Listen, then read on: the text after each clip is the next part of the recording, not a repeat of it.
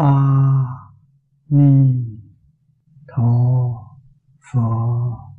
A-mi-tho-pho,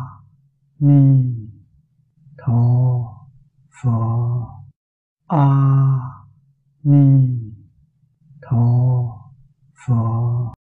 Cho nên học Phật có lợi ích. Học Phật là thông minh rồi, khai trí tuệ rồi, sẽ không còn bị gạt nữa. Cho nên bạn thử xem, cửa Phật quá nhiều, quá nhiều. Ở trong Đại Đức xưa, đời sống của họ ăn uống vô cùng đơn giản. Chúng ta xem ra một chút dinh dưỡng cũng không có. Người ta thân thể khỏe mạnh, trường thọ, thể chất tốt hơn chúng ta. Cũng như Lão Hòa Thượng Hư Dân, tôi chưa từng gặp Ngài. Tôi ở Hồng Kông giảng kinh, tôi nghe các đồng tu Hồng Kông nói cho tôi biết là Pháp Sư khi sống ở Hồng Kông, họ thường xuyên gần gũi, biết tình trạng đời sống của Lão Pháp Sư. Lão Hòa Thượng Hư Dân một năm cắt tóc một lần. Đầu tóc của Ngài rất dài. Một năm cắt tóc một lần, một năm tắm một lần.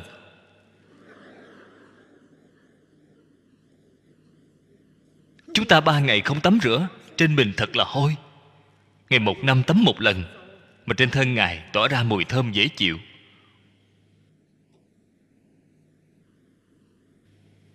Không có mùi khó ngửi, trên thân tỏa mùi thơm dịu. Thể chất không như nhau. Người ta cơm nước đạm bạc, chúng ta thấy một chút dinh dưỡng cũng không có. Thể chất tốt như vậy. Chúng ta mỗi ngày chú trọng dinh dưỡng, mỗi ngày chú trọng chất bổ, mùi hôi đầy mình. Đây đều là sự thật.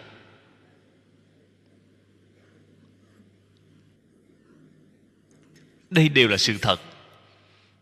Cho nên nhất định phải biết. Sau khi bạn hiểu rõ rồi, bạn mới ưa thích khổ hạnh. Bạn mới biết tán thán khổ hạnh. Bạn mới bằng lòng khổ hạnh. Thật tốt. Bớt việc, một chút cũng không lo lắng.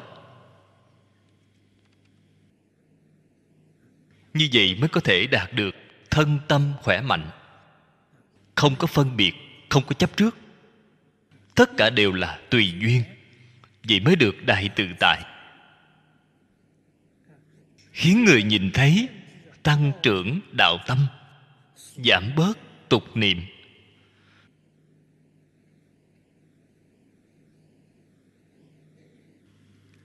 Cho nên một người tu hành có cần đi lý luận dài dòng để diễn giảng với người ta không vậy? Không cần thiết. Thực sự làm được rồi, giáo làm ra tấm gương cho người ta thấy. Bạn thấy qua chẳng phải đã rõ rồi sao?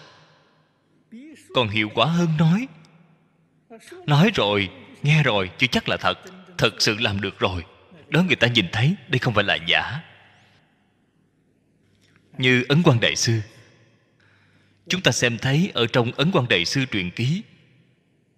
Cái truyện ký đó không phải tùy tiện viết ra, không phải lời bịa đặt gạt người. Ấn Tổ vào năm bảy mươi tuổi đó,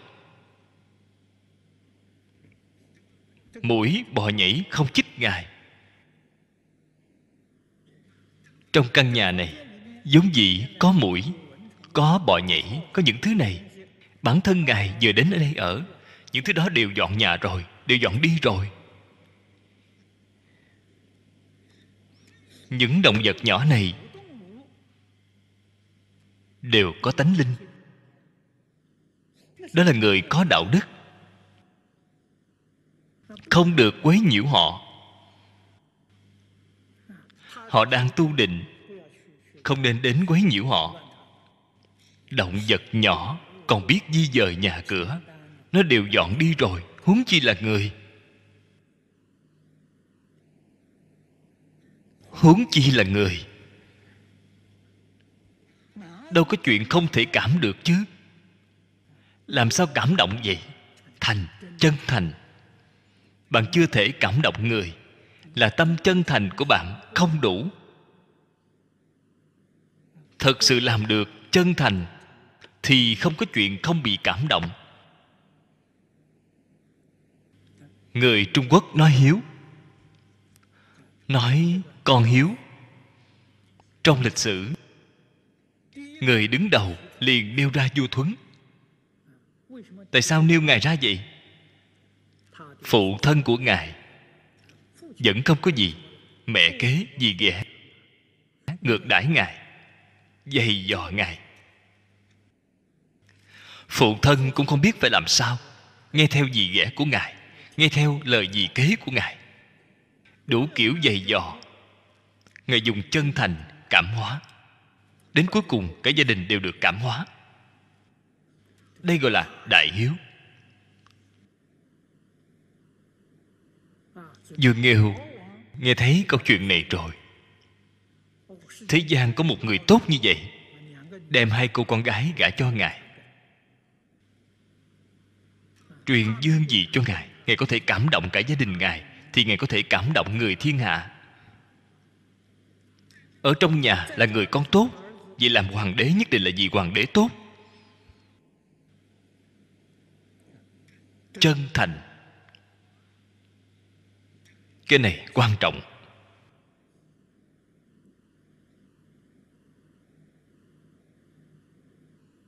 Ấn Quang Đại Sư nói ở trong lời tựa của Liễu Phàm Tứ Huấn: đạo lớn của Thánh Hiền, Thánh là Phật, Hiền là Bồ Tát. Thánh Hiền đại đạo, vì thành minh nhi dĩ, chính là hai chữ. Một chữ là thành, một chữ là minh. Minh chính là trí tuệ bát nhã. Chân thành trí tuệ, đó chính là Phật Bồ Tát. Cho nên chúng ta đối với người, với việc, với vật, với tất cả dạng vật, dùng tâm chân thành,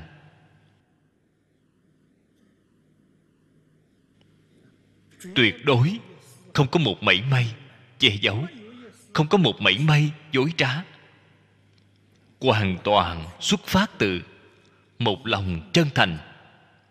Bạn không nên hiểu lầm, tôi dùng tâm chân thành đối với họ, họ đến lừa tôi.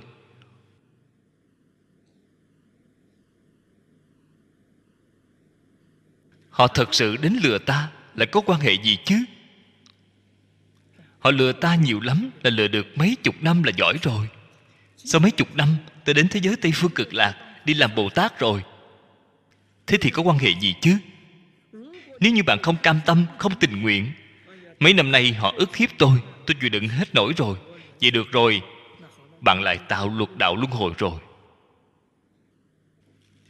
Món nợ này nếu tính toán cho thật kỹ, suy nghĩ thật kỹ, là thiệt thòi lớn rồi. Phải nhẫn, nhẫn được cái mà người không thể nhẫn. Chúng ta đều phải nhẫn được. Cửa này thông qua rồi, liền đạt được thiền định ngay, bát nhã liền hiện tiền ngay. Nhẫn nhục cánh cửa này nhất định phải thông qua. Không nhẫn được thì không thể thành tựu. Đến khi nhẫn chịu không được, bạn hãy đi đọc Kinh Kim Cang.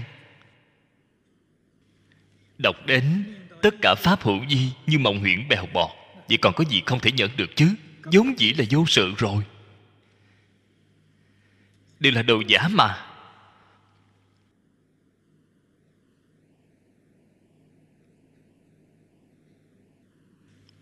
Cho nên một câu sau cùng: tắc khất thực chi hữu ích, ư chúng sanh giả đại hỷ.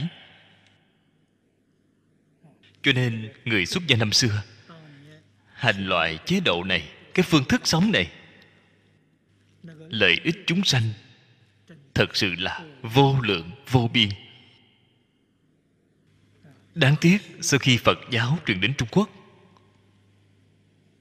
cái chế độ này đã không thực hiện được ở Trung Quốc rồi. Bởi vì khi Phật giáo truyền đến Trung Quốc, người Trung Quốc đối với ý nghĩa chân thật của Phật Pháp vẫn chưa hoàn toàn hiểu rõ. Dùng tình kiến thế tục của chúng ta để nhìn Phật Pháp. Cái chế độ này tự nhiên bị phế bỏ. Người Trung Quốc tôn sư trọng đạo, rất tôn kính đối với thầy. Điều mà người Trung Quốc xem thường nhất chính là người ăn xin, người ăn mày. Là nghèo đến cực điểm rồi. Nghèo là không có của cải, hèn là không có địa vị, đến cực điểm là cái ăn mày, xin ăn. Lão sư sao có thể để họ đi ăn xin? Thế thì tệ quá rồi. Vì học trò còn mặt mũi nào không? Nhất là Phật Pháp đương thời do vua thỉnh về, thầy của vua để họ đi ra đường xin ăn như vậy, coi có được không? Không coi được. Cho nên không những không để họ ra ngoài khất thực, vả lại còn xây cung điện cho họ, còn phải phái rất nhiều người đến hầu hạ cúng dường. Đây chính là tình hình của mỗi một quốc gia không như nhau. Trung Quốc với Ấn Độ không như nhau. Ấn Độ có thể nói từ vua đến thứ dân, đối với người xuất gia khất thực đều vô cùng cung kính. Trong quan niệm như thế, ở Trung Quốc khác nhau. Nhưng mà chúng ta phải biết, khất thực lợi ích quá nhiều rồi. Tuy là trong quan niệm chúng ta không như nhau, nhưng mà chúng ta ở trong đời sống hết sức đem mức độ giảm xuống. Ở Trung Quốc xưa nay, những cao tăng đại đức này ở am tranh, rất nhiều am tranh đều là tự mình dựng lên, là ở trên núi lấy vật liệu đốn tre, gỗ, tại đó dựng một am tranh nhỏ.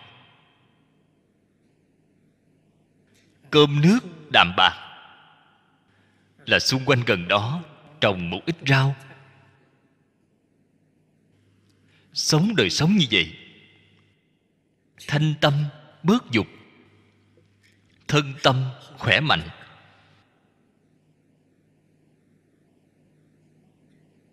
Như vậy đối với sự hoằng dương Phật Pháp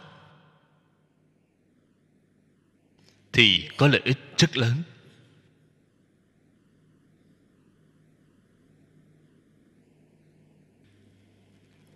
Vì sau này thí chủ nhiều rồi, tín đồ nhiều rồi, mọi người bỏ tiền, bỏ sức xây chùa lớn.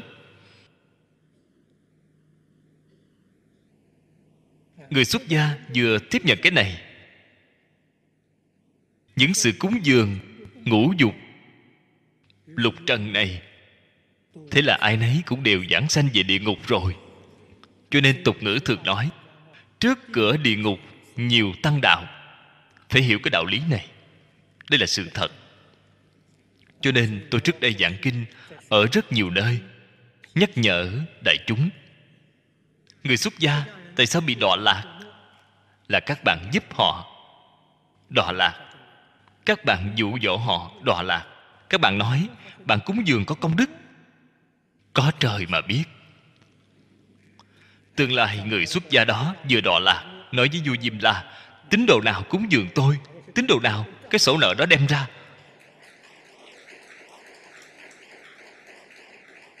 Tôi chính là như vậy mà bị đọa lạc. Các bạn còn nghĩ có thành tựu sao? Không thể.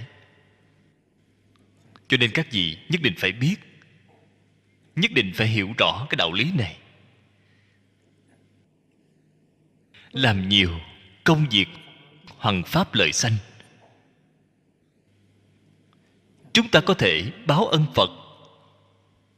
Không có phương pháp thứ hai. Trí tuệ của Phật, phước báo của Phật, thế xuất thế gian không ai có thể sánh bằng. Thích Ca Mâu Ni Phật thì hiện mặt y trì bát, đây là biểu diễn cho chúng ta thấy.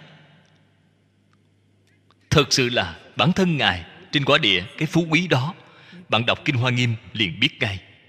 Không đọc Hoa Nghiêm thì không biết sự phú quý của nhà Phật. Loại thọ dụng đó của Ngài là do tánh đức hiển hiện ra. Ngài không phải cầu mà có, vốn dĩ là như thế. Để độ chúng ta, những chúng sanh khổ nạn này, liền làm nên hình ảnh như vậy cho chúng ta thấy, để chúng ta đoạn tham sân si. Mục đích là ở chỗ này. Chúng ta tu hành, một cái là vì mình, một cái là vì tất cả chúng sanh. Làm sao có thể không làm như vậy chứ? Từng ly từng tí phải vì chúng sanh, phải vì tuyên truyền Phật Pháp, phải đem lợi ích thù thắng của Phật Pháp giới thiệu cho tất cả đại chúng. Ấn Quang Đại Sư là một tấm gương tốt của người cận đại chúng ta. Ấn Quang Đại Sư rất nổi tiếng, trong nước ngoài nước đều biết Ngài, đều tôn kính Ngài. Tín đồ không biết có bao nhiêu, cúng dường cũng không biết có là có bao nhiêu. Y phục của Lão Pháp Sư thường mặc, không có may một bộ mới nào, không có mua một đôi dép mới nào, không có thêm nhiều mấy món ăn khi ăn, không có. Một bộ đồ vẫn là mặc hai ba chục năm. Số tiền đó đi đâu rồi vậy? Đều đi in kinh rồi. Tô Châu, chùa Báo Cát là nơi bế quan tuổi về chiều của Ngài. Ngài đã thành lập một cái Hoằng Hóa Xã tại chùa Báo Cát. Tất cả tiền cúng dường của tín đồ đều đem đi làm kinh phí in kinh, lưu thông Phật Pháp, bố thí Phật Pháp. Đây là Ngài làm cho chúng ta thấy. Cả đời Ngài chỉ làm mỗi một việc này. Làm sao biết vậy? Tôi ở trong Pháp ngữ Pháp Hội Tiêu Tai Hậu Quốc, Thượng Hải. Pháp Hội Tiêu Tai Hậu Quốc, Thượng Hải mời Lão Pháp Sư đến chủ trì giảng khai thị. Tôi nhìn thấy từ trong đó. Vào lúc đó, ở phương Bắc có tai nạn, dường như là nạn hạn hán. Lão Pháp Sư phát tâm trích ra ba ngàn đồng từ trong khoản tiền in kinh, tiền Tây lúc đó. Ba ngàn đồng tiền Tây đến phương Bắc để cứu tế là trích ra từ trong tiền in kinh. Chúng ta mới biết Lão Pháp Sư cả đời chỉ làm mỗi việc công đức in kinh. Khi cần thiết, khi cứu tế là trích ra từ trong tiền in kinh, hoàn toàn không có khoản riêng khác. Ngài chỉ làm chuyên một cái, chuyên tinh ở một môn. Đây là điểm đáng để chúng ta noi theo, đáng để chúng ta học tập.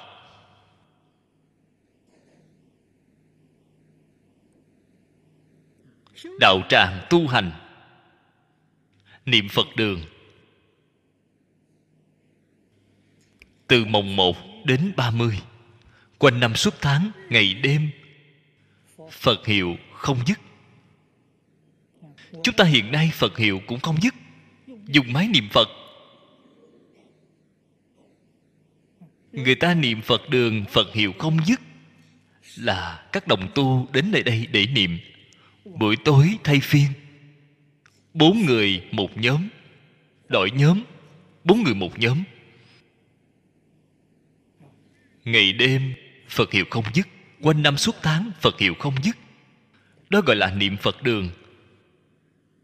Đó là đạo tràng tịnh độ. Chúng tôi vô cùng ngưỡng mộ, vô cùng ngưỡng vọng. Hy vọng tương lai đạo tràng như vậy lại có thể nhìn thấy ở thế gian này. Đó là phước của chúng sanh. Gần đây Hoằng Hóa Xã muốn khôi phục. Sau khi tôi nghe thấy vô cùng hoan hỷ, tôi liên lạc với Tô Châu. Họ, cái Hoằng Hóa Xã này sau khi khôi phục tôi kiến nghị họ chuyên in kinh của Tịnh Độ Tông. Hiện nay trên đại lục, nơi in kinh điển rất nhiều, có mấy chục nơi đều đang in kinh.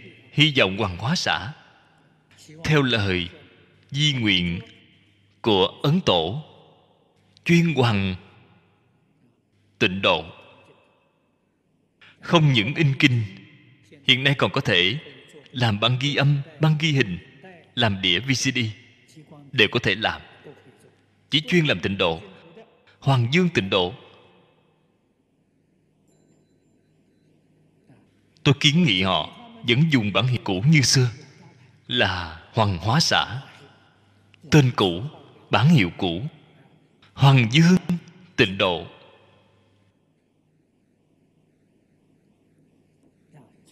Chúng ta có tâm thành thì chắc chắn có cảm ứng. Điều thứ hai là cư sĩ Giang cho rằng dục Phật Pháp đại hưng, phi hành khất thực chế bất khả, đảng tu tính tâm giả đa, nhiên hậu năng hành nhĩ. Cái kiến giải này của ông chính xác. Chế độ khất thực là hay. Tôi vào thời đó mới xuất gia. Theo học Phật Pháp với Thầy Lý ở Đại Trung, tôi đã muốn đi bác. Bởi vì tôi đến Đại Trung, Liên Hữu Đại Trung đều rất quen thuộc với tôi. Liên Hữu Đại Trung vô cùng nhiều, mỗi một con đường, mỗi một ngõ hẻm đều có. Tôi đi bác nhất định mỗi ngày đều ăn rất ngon. Họ nhất định đem thức ăn ngon cúng dường tôi. Buổi tối thì ngủ ở ghế dài nhà ga xe lửa. Tối mỗi ngày đều có người ngủ, vì tôi sẽ đến nơi đó để ngủ. Tôi cũng không cần đến ngủ dưới gốc cây. Tôi liền đem cái sự việc này báo cáo với Thầy Lý. Tôi nói, sau khi con xuất gia rồi, khi con quay trở lại học với thầy, tôi nói phương thức sống của tôi là như vậy. Sau khi thầy nghe xong, mỉm cười nói không được. Tôi hỏi thầy vì sao vậy? Thầy nói thầy đến chỗ của tôi đây. Nếu hàng ngày đi bác, tối ngủ trên băng ghế ở nhà ga xe lửa, người ta sẽ chửi tôi. Thầy ấy là thật sự phát tâm đến học. Ông không quan tâm thầy ấy. Ông để thầy ấy mỗi ngày ra đi xin ăn, ra ngoài ngủ trên băng ghế. Họ nói tôi chịu không nổi.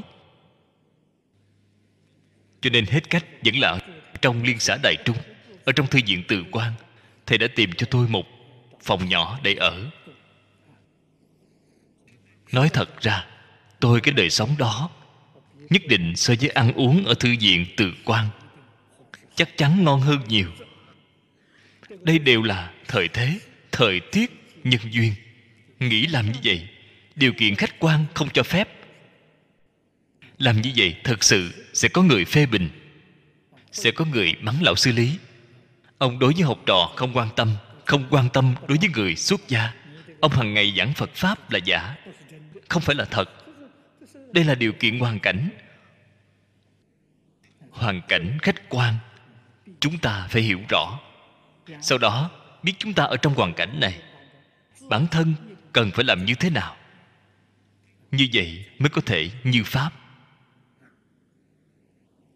Lời này của cư sĩ Giang từ trên toàn thể mà nói là chính xác. Cách nói này của ông không hề sai. Hoàng chí bổn xứ, hồi đầu giả. Cho nên chúng ta xem trong kinh văn, hoàng chí bổn xứ, kỳ thực ở chỗ này mặc y trì bát, vào thành xá vệ, đây là giữ phép tắc, thủ pháp, thủ lễ, là cái ý nghĩa này. Chúng ta từ cái chỗ này mà học tập. Chúng ta phải thủ pháp, phải thủ lễ, phải giữ phép tắc.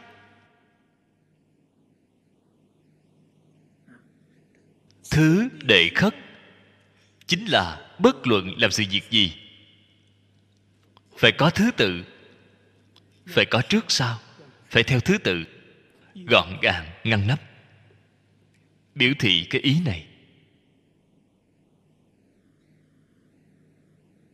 Hoàng chí bổn xứ chính là biết quay đầu. Quay đầu là bờ. Phạm phu chúng ta không những nói người thế gian không biết quay đầu, người học Phật cũng không biết quay đầu. Người học Phật nếu biết quay đầu là thành công ngay. Quay đầu là quay về đâu vậy? Quay về tâm thanh tịnh. Thí dụ, chúng ta người niệm Phật. Người niệm Phật ngoài thời khóa sáng tối ra, thời khóa cố định, khóa xen vào rất quan trọng. Khóa xen vào là có rảnh liền niệm Phật. Phật hiệu cần huấn luyện nó không gián đoạn. Khi làm việc thì buông xả Phật hiệu, chuyên tâm làm việc. Làm xong việc rồi, Phật hiệu lại đề khởi tiếp, đó gọi là quay đầu. Lại quay về trong Phật hiệu, vậy mới gọi là quay đầu. Sau khi làm xong việc rồi, Phật hiệu cũng quên mất, cũng không còn nữa. Thế là không biết quay đầu rồi. Biết quay đầu, phu tọa nhi tọa là biểu thị nhập định. Tướng ngồi, phần trước đã giảng qua rồi. Tướng ngồi là tướng định, cái này là biểu thị. Sau khi quay đầu, tâm thanh tịnh, dạng duyên buông xả. Dạng duyên buông xả chính là nhập định. Khôi phục về tâm thanh tịnh. Từ trong tâm thanh tịnh sanh khởi một câu Phật hiệu. Đây gọi là nhất tâm xưng niệm. Niệm Phật như vậy mới tương ưng. Cổ nhân gọi là nhất niệm tương ưng, nhất niệm Phật. Niệm niệm tương ưng, niệm niệm Phật. Cho nên hoàng chí bổn xứ phu tọa nhi tọa, cái ý nghĩa này rất sâu, rất rộng. Chúng ta nhất định phải làm, phải thể nghiệm ngay trong đời sống. Bạn mới thật sự sáng tỏ. Kinh hành nhập định, ý rất sâu rộng, phải thể hội được, áp dụng vào trong đời sống thường ngày của mình. Kinh điển này thật sự đã được thọ dụng. Cho nên ý hai câu này nói là nguyên lý, nguyên tắc. Thử kinh phát khởi, ư nhật dụng tầm thường chi sự, thị thuyết minh Phật pháp, toàn thị giáo nhân, giác bất mê, chánh bất tà, tịnh bất nhiễm, chi chân thiện mỹ tuệ, hạnh phúc viên mãn đích sinh hoạt. Phật Đà tụ tại sinh hoạt trung, như thử thị hiện, thị cố thiện hiện, kiến tri khai khẩu tiện thán hy hữu, kế viết thiện hộ niệm, thiện phó chúc, tức thị đại bi đại nguyện, chi vô gián giả. Phật pháp đại thừa, pháp tối thượng thừa. Chẳng qua là vậy, chúng ta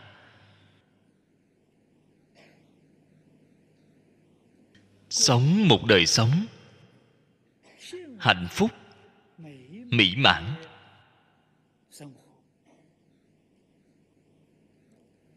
Đời sống tràn đầy trí tuệ, cứu cánh. Cho nên đại pháp vô thượng thừa chắc chắn không thể tách lìa đời sống thường ngày của chúng ta. Hình ảnh Thế Tôn thị hiện là thân phận người xuất gia. Ở trong người xuất gia thị hiện ra một tấm gương, một chuẩn mực. Chúng ta từ chỗ này cần phải nhận được sự gợi ý viên mãn. Đó chính là ở mỗi người chúng ta.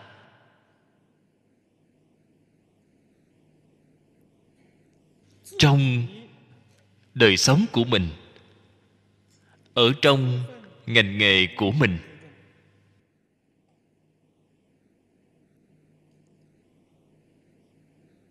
mà tu Bồ Tát Đạo, mà học hạnh Bồ Tát. Đây chính là Phật Pháp. Cho nên tôn chỉ của nó là dạy cho chúng ta giác mà không mê, chánh mà không tà, tịnh mà không nhiễm. Giác chánh tịnh là học tập ngay trong đời sống, là tu đắc ngay trong đời sống. Những cái đạt được quả thật sự là đời sống chân thiện mỹ tuệ, hạnh phúc mỹ mãn.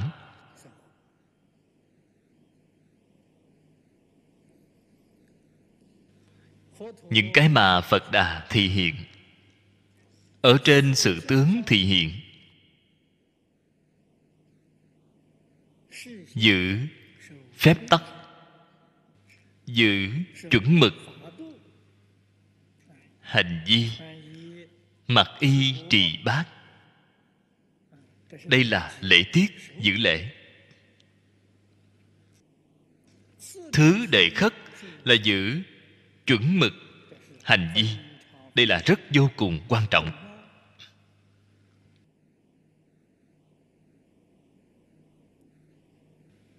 Thế Tôn mỗi ngày đều làm như vậy.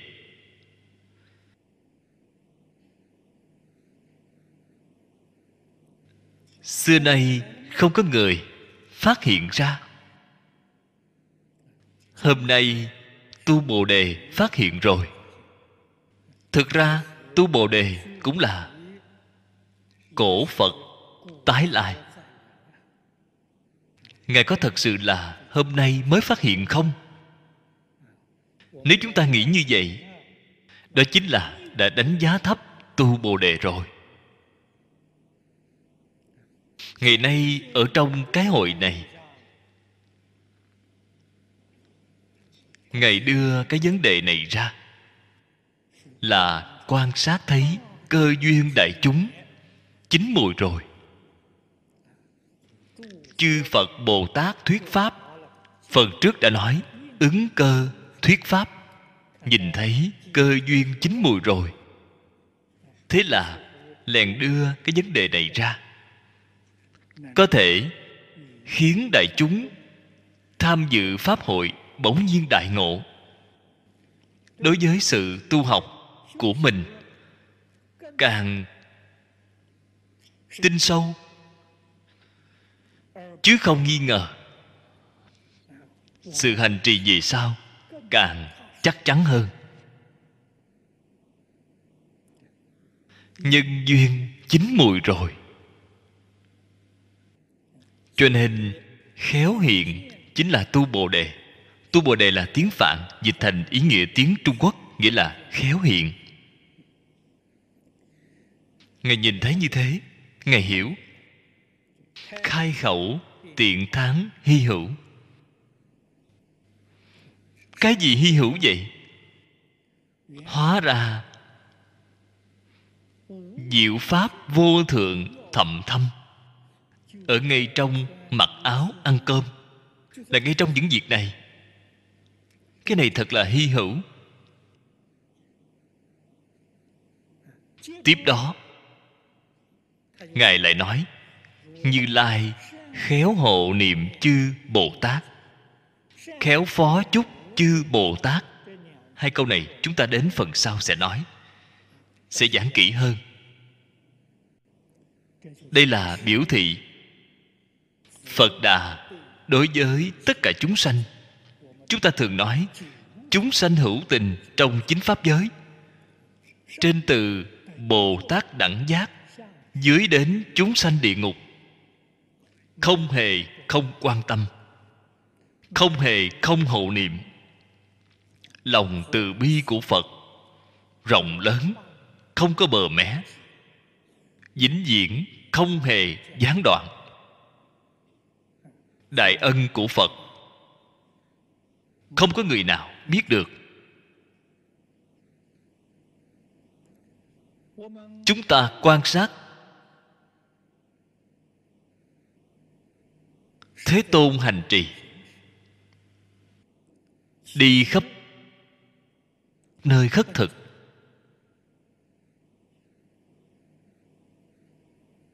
dựa vào lời mà trong kinh điển ghi chép, từ giường Kỳ Thọ cấp cô độc đến thành Xá Vệ, xa năm dặm. Các vị phải biết, năm dặm đường phải đi bộ. Đi bộ, đi nhanh cũng phải mất nửa giờ.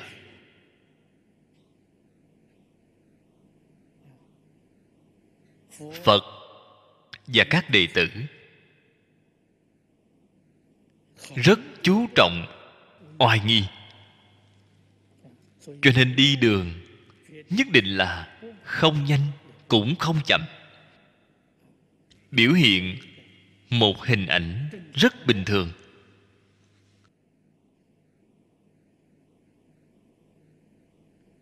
Đây cũng là một việc rất vất vả.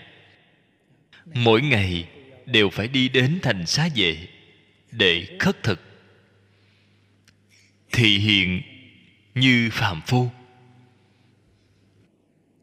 Trong Kinh Kim Cang dạy chúng ta lìa tất cả tướng. Phật đã thành Phật rồi, không trụ vào trong tướng Phật. Đời sống của Ngài không khác gì so với phàm phu bình thường, không trụ Phật tướng. Thành Phật không trụ Phật tướng, là thị hiện tướng vô ngã. Chúng ta hãy nhìn từ chỗ này, không nói một chữ, không hề nói một câu nào, không nói một chữ nào, là thị hiện tướng vô pháp. Tu Bồ Đề tán thán Thích Ca Mâu Ni Phật, hy hữu Thế Tôn. Chữ hy hữu đó từ chỗ này mà có.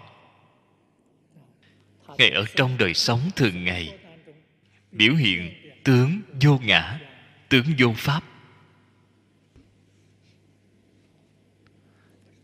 Nhưng mà trên sự hàng ngày làm, làm chăm chỉ như vậy, làm việc theo quy tắc, một chút cũng không qua lo. Đây gọi là không trụ tướng phi pháp. Tướng phi pháp là không, không trụ tướng không, liền bày lý tam không. Tam không là nhân không, pháp không, không không. Cái lý của tam không ở đâu vậy? Là ngay trong đời sống thường ngày của Thế Tôn, thấy đều biểu diễn ra rồi. Cái gọi là thiện phó chúc,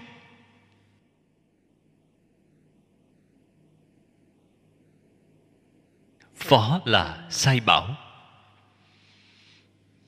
dặn dò, nghĩa là dạy bảo. Thích Ca Mâu Ni Phật không dùng ngôn giáo, dùng thân giáo, làm ra cho bạn thấy hoàn toàn là dùng thân giáo. Đây gọi là khéo dặn dò, không nói một chữ nào, làm ra cho bạn xem, bảo bạn hãy thể hội, bảo bạn hãy làm theo, hãy học tập. Loại phương thức dạy học này thực sự là thiện xảo đến cực điểm. Tứ nhiếp đồng sự, dĩ thân tác tắc, phi tác bản dạng, Thử dị chi thiện hồ niệm. Tứ nhiếp là bốn loại: cách thức, Phật, tiếp dẫn tất cả chúng sanh.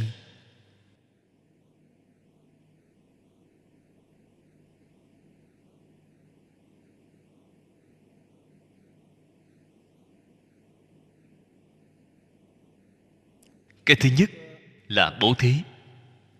Bố thí kết duyên với chúng sanh. Không kết duyên, hay nói cách khác, dùng cách nói hiện nay để nói, xây dựng quan hệ với chúng sanh, không kết duyên với họ, họ làm sao có thể bằng lòng tình nguyện tiếp nhận lời dạy của Phật? Trước tiên phải kết duyên với chúng sanh, sau đó phải ái ngữ. Ái ngữ không phải nói sao cho chúng sanh thích nghe, thế là sai rồi. Là yêu thương, hướng dẫn chúng sanh, giống cha mẹ đối với con cái vậy. Có khi quản lý giáo dục cũng có đánh, cũng có mắng, nhưng mà đó là ái ngữ. Thật sự yêu thương họ, muốn giúp đỡ họ, muốn thành tựu họ. Cái ngôn ngữ này gọi là ái ngữ. Cái thứ ba là lợi hành. Tất cả mọi việc làm nhất định có lợi ích cho chúng sanh.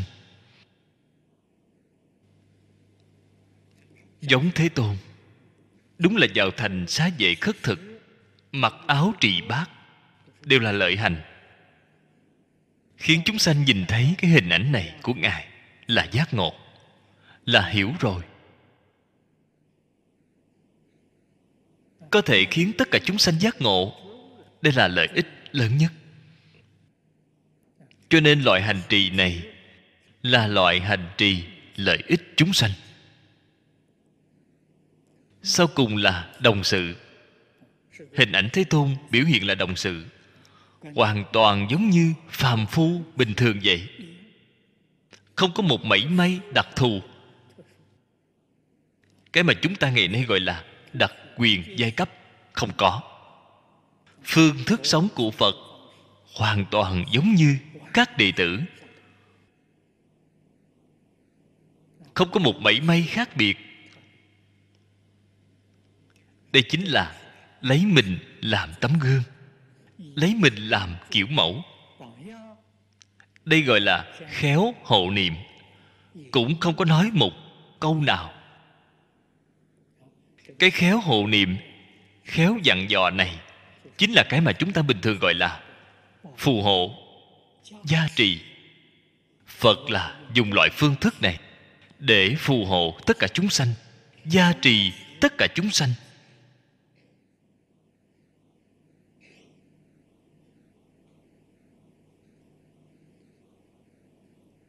Chúng ta có được Phật phù hộ hay không? Có được Phật gia trì hay không vậy?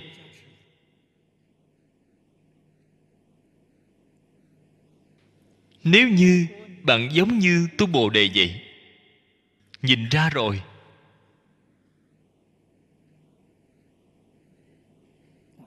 lời dạy thiện xảo, vô cùng trí tuệ của Thế Tôn đối với tất cả chúng sanh, bạn nhìn ra rồi, bạn hiểu rõ rồi, là bạn được gia trì rồi, là bạn được phù hộ rồi.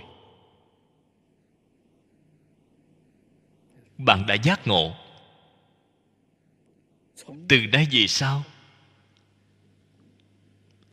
ta phải giống như Phật vậy.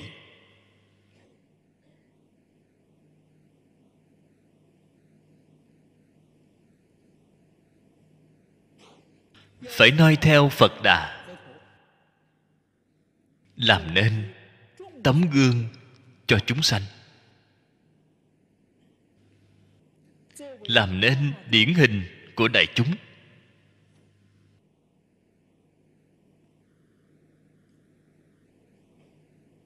Liền được Phật hộ niệm, gia trì.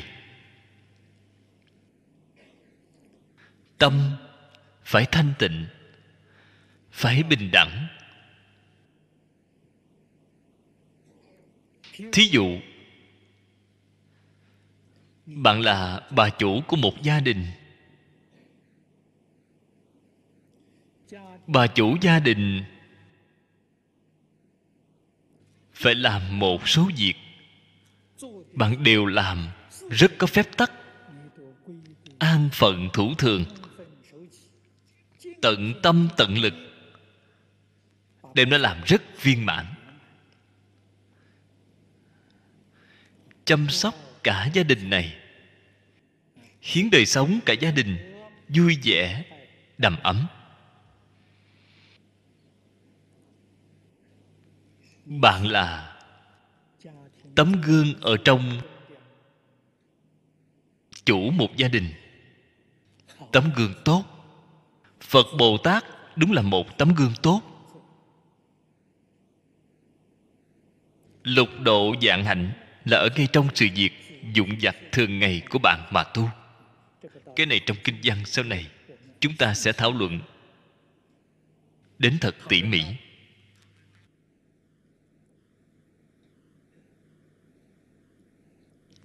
Cái gia đình này không chỉ là một gia đình kiểu mẫu, bà chủ kiểu mẫu ở trên con đường này của chúng ta, mà là mẫu mực của cái thành phố này, của chúng ta. Một thành phố vẫn chưa đủ, là mẫu mực của toàn quốc chúng ta. Mở rộng thêm nữa là mẫu mực của toàn thế giới. Mở rộng thêm nữa là mẫu mực của Tam Thiên Đại Thiên Thế Giới. Các bạn thử nghĩ, đủ hay chưa? Chưa đủ. Tại sao vậy? Tam Thiên Đại Thiên Thế Giới là phạm vi của lục đạo, chưa ra khỏi. Cho nên phải phát cái tâm lớn, làm tấm gương cho tất cả chúng sanh, tận hư không khắp pháp giới.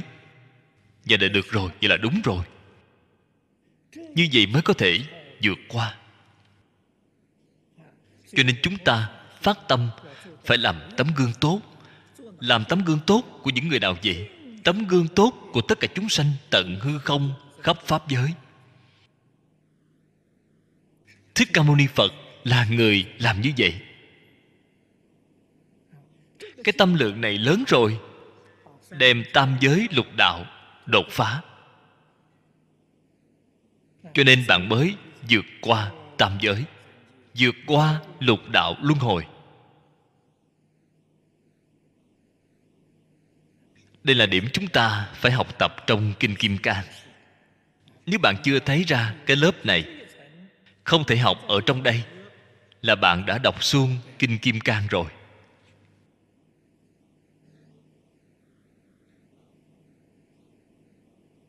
Phật Pháp tu chứng, tức tại tầm thường, nhật dụng gian.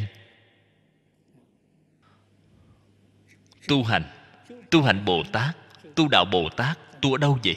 Là tu ngay trong đời sống, là học ngay trong khi mặc áo ăn cơm.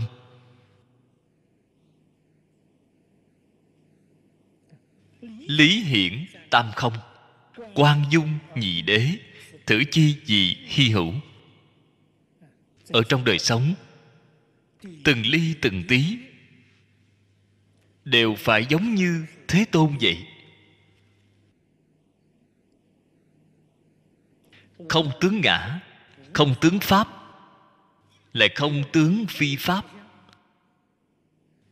đều hiển thị ra từng ly từng tí trong đời sống thường ngày.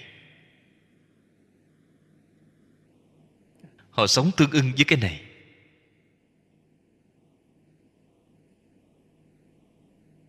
Mặc áo, từ trong mặc áo hiển thị cái lý tam không. Ăn cơm, từ trong ăn cơm hiển thị cái lý tam không.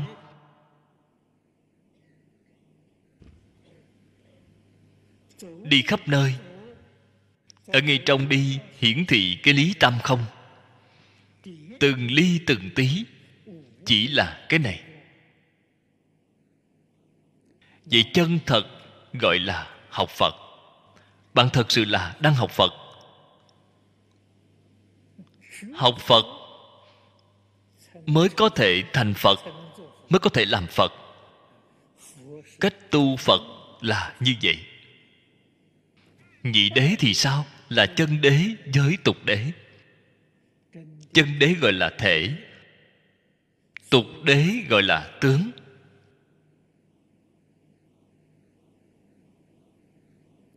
Tướng là do duyên sanh. Duyên sanh tánh không. Tánh chính là thể. Cái gọi là tướng có, thể không. Sự có, lý không. Tánh tướng là một, không phải hai. Cho nên nó dung, dung thông là một cái. Lý sự cũng là một cái.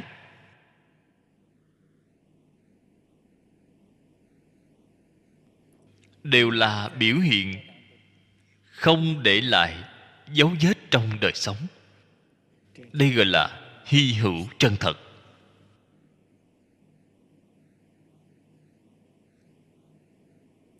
Phật Pháp ngay trong cơm nước thường ngày. Cơm nước thường ngày mỗi ngày không thể thiếu, không thể lìa một ngày.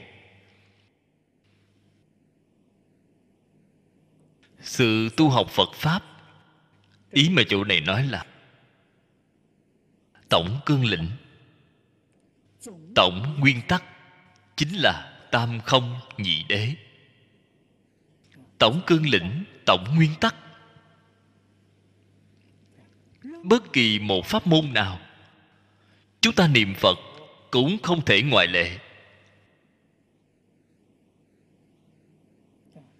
Vẫn ở trong cái nguyên tắc này.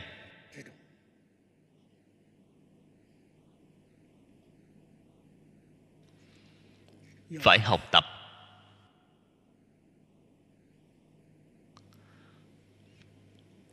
Thật sự có thể tương ưng với tam không nhị đế.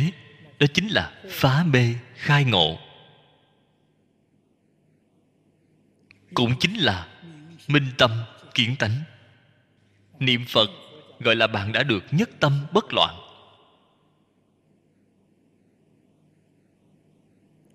Như Lai thị đồng phạm phu, bôn tẩu trần lao vô tha. Phật đến thế gian chúng ta để hướng dẫn chúng ta. Ngài phải hiện cái thân người.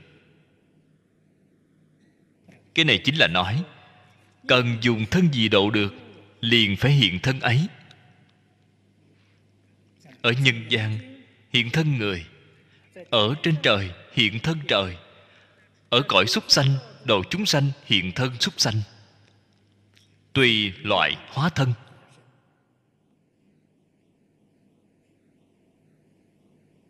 Tùy loại hóa thân là vì cái gì vậy?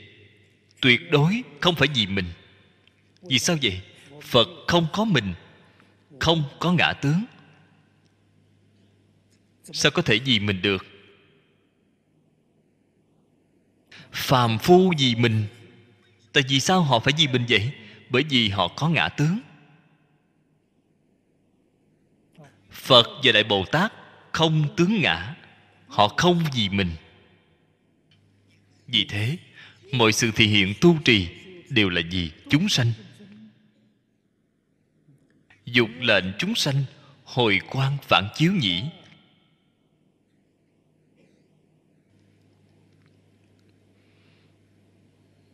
Phật Bồ Tát thị hiện vì cái này, khiến chúng sanh nhìn thấy sự hành trì của Phật Bồ Tát, nhìn thấy phương thức sống của Phật Bồ Tát. Quay đầu suy nghĩ lại bản thân.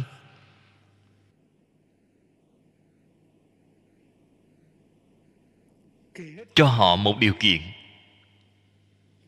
để họ đương theo cái điều kiện này mà nghiêm túc phản tỉnh. Đây gọi là hồi quang phản chiếu. Cho nên Ngài ở chỗ này thể hiện là rất rõ ràng: trì giới, nhập định, sanh tuệ. Trì giới chính là thủ pháp, giữ phép tắc.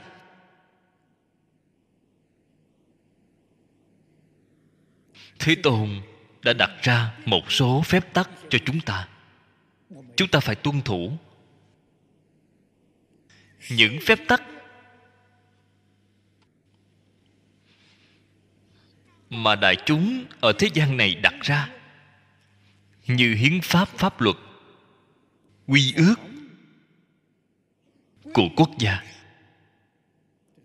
mọi cái mà đại chúng thế gian đặt ra, chúng ta phải tuân thủ.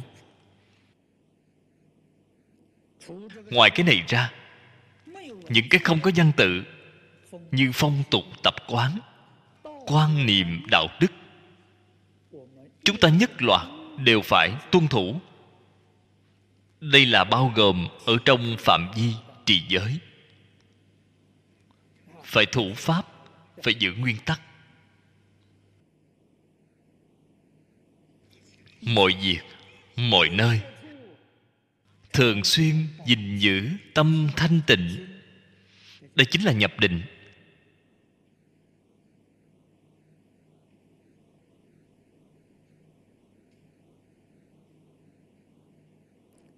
Đây chính là quay đầu. Giống như Thế Tôn khất thực, có thể quay về bổn xứ. Quay về bổn xứ chính là quay đầu, quay về tâm thanh tịnh. Tâm thanh tịnh là bổn xứ của chúng ta. Thế Tôn đã đặt ra một số phép tắc cho chúng ta, chúng ta phải tuân thủ. Những phép tắc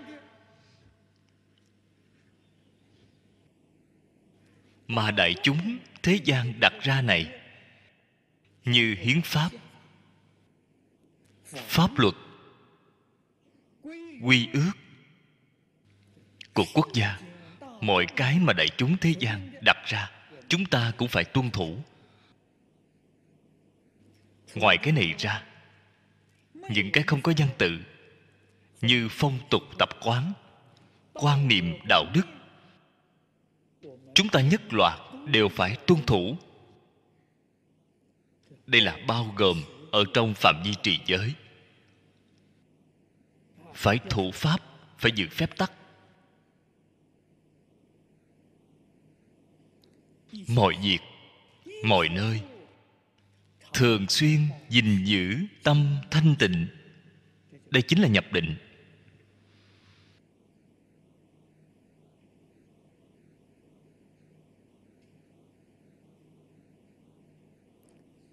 Đây chính là quay đầu. Giống như Thế Tôn khất thực, có thể quay về bổn xứ.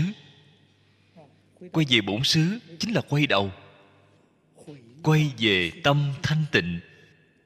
Tâm thanh tịnh là bổn xứ của chúng ta. Rửa chân là biểu thị cọ rửa phiền não, vọng tưởng, phân biệt của chúng ta. Đem những thứ trần cấu này phải rửa cho thật sạch sẽ. Dùng phương pháp gì rửa vậy? Dùng định, dùng tuệ. Tâm địa thanh tịnh rồi, tâm thanh tịnh khởi tác dụng, chính là trí tuệ. Thị chúng hạnh phúc mỹ mãn chi sinh hoạt. Như thị, như thị, thị là thị hiện, biểu diễn, biểu diễn cho bạn thấy. Đời sống hạnh phúc mỹ mãn nhất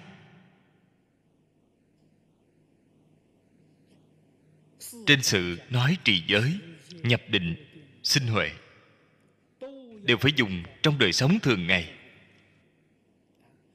Đối nhân xử thế tiếp vật, giữ vững cái nguyên tắc này ở trên tâm địa, ở trên lý, đó chính là tam không nhị đế. Hiển tam không, dung nhị đế, thảy đều ở đời sống thường ngày, đều ở trong mặc áo ăn cơm. Đời sống bạn sống đó chính là đời sống của Phật Bồ Tát, không phải đời sống của người Phàm.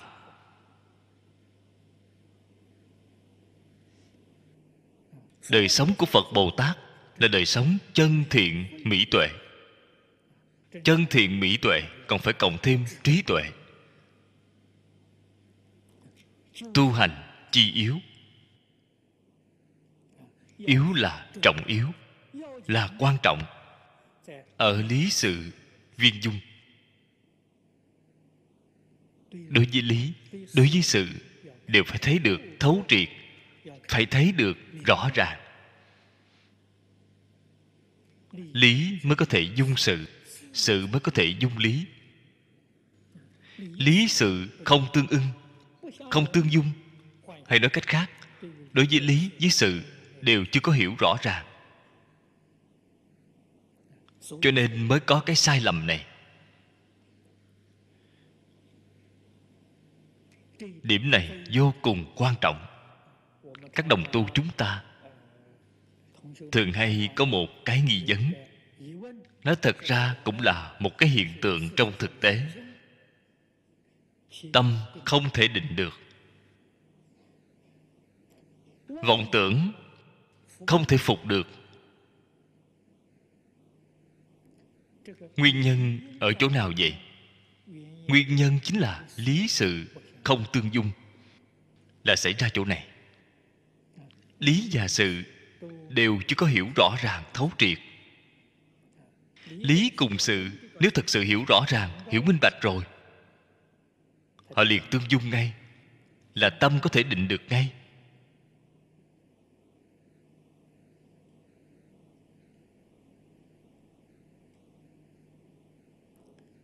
Rất nhiều đồng tu đều đọc qua Liễu Phàm Tứ Huấn.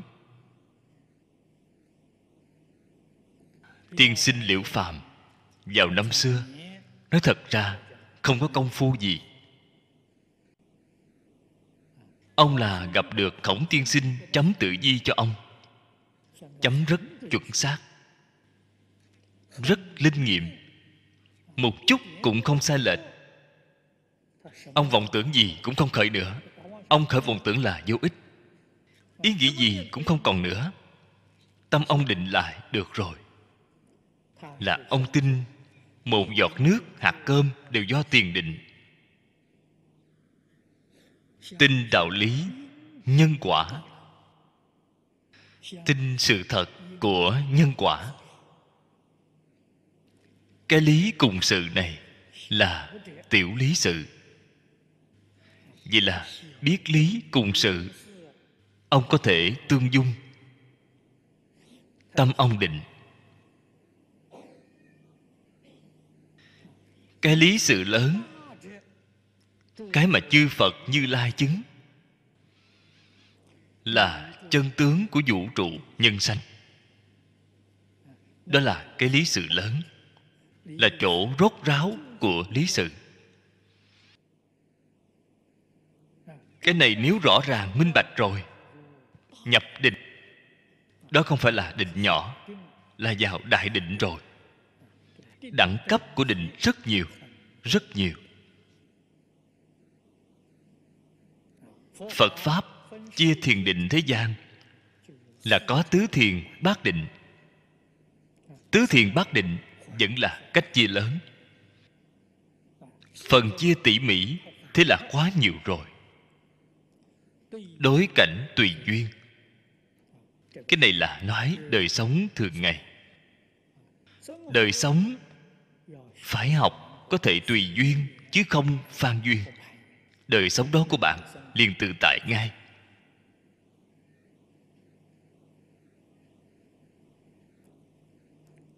Cần tập khám nghiệm lịch sự đoán tâm. Phía dưới chính là nói nguyên tắc quan trọng của tu hành chân chánh. Hãy tu ngay trong đời sống thường ngày. Cần tập. Cần là cần cù. Học tập là ngay trong đời sống thường ngày mà khám nghiệm công phu của mình, khám nghiệm cảnh giới của mình. Nghiệm cái gì vậy? Nghiệm giác chánh tịnh. Ta có mê hoặc không? Có còn tà tri tà kiến không? Có còn ô nhiễm không? Từ chỗ này mà khám nghiệm. Đây gọi là chân tu hành. Trải qua sự để luyện tâm, không được sợ sự. Không có sự mài luyện, tâm của bạn sao có thể thanh tịnh được? Tâm thanh tịnh là phải ở trên sự tướng mà luyện, mà rèn luyện.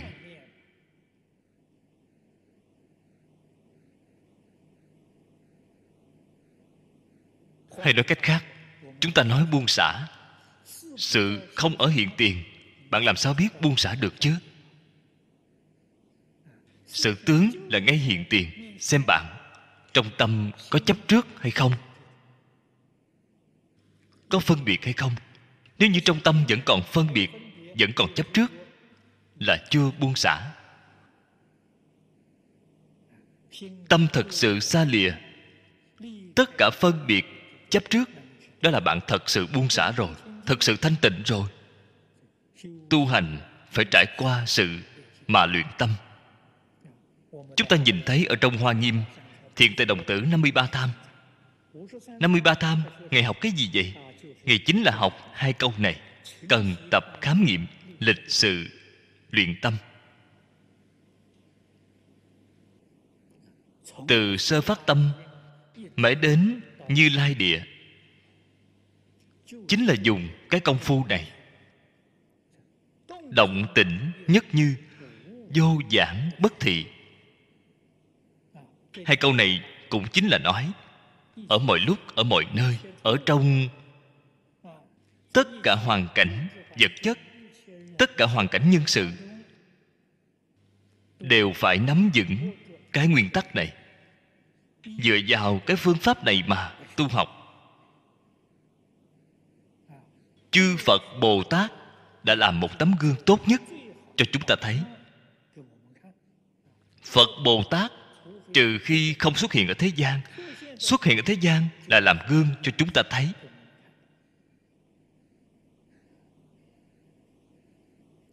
Để chúng ta xem thấy sự hành trì của họ,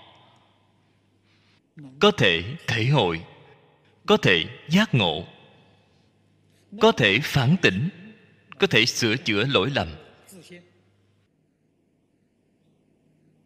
Cái này là dặn dò, hộ niệm đích thực.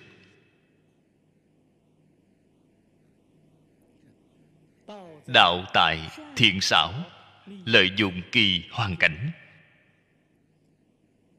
Tắc vô thời vô xứ, bất thị đạo tràng.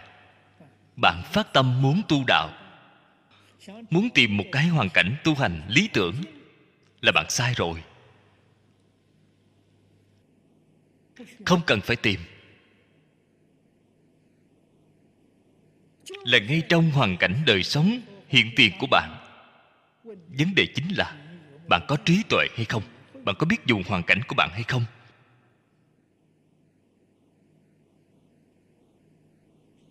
Nếu bạn biết dùng là thành tựu rồi.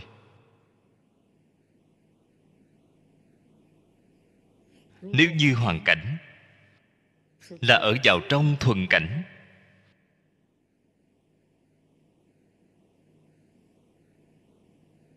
thì bạn phải chăm chỉ mà tu bố thí. thuận cảnh tu bố thí. Nếu như ở trong hoàn cảnh nghịch cảnh thì thành tựu nhẫn nhục ba la mật,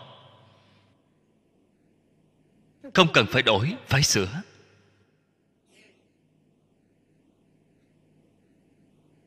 Ở vào đời loạn, mọi người đều không thủ pháp, đều loạn cả rồi.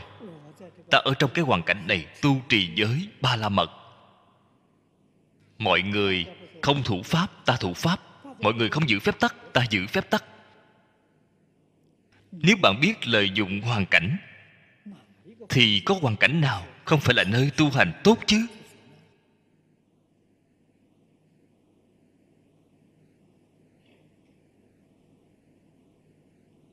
Nếu như bạn không biết, bạn chạy đến chỗ nào cũng không thể tu hành, đều là chướng ngại. Như thế, hay nói cách khác, không có hoàn cảnh cho bạn tu hành, nhân gian trên trời bạn đều không thể tìm được. Đây là sự thật. Bạn đến đâu mà tìm? Nếu như bạn hiểu ra rồi thì nơi nào cũng là hoàn cảnh tốt cho ta tu học. Không nên đi tìm.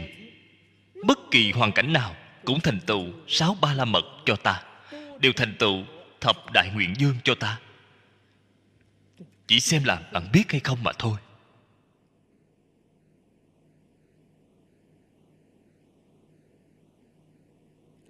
Phật Bồ Tát, những biểu diễn đó bạn phải từ chỗ này mà xem, bạn mới nhìn thấy thực sự có hứng thú, thực sự học được, thực sự khai ngộ rồi, thực sự học được rồi. Phải từ trên đây mà xem.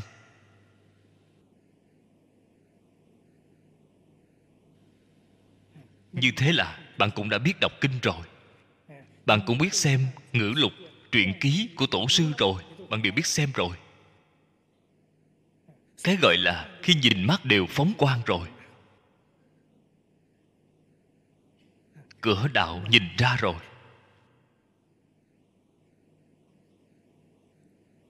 Không lúc nào, không đâu không phải là đạo tràng. Đây là lời thật.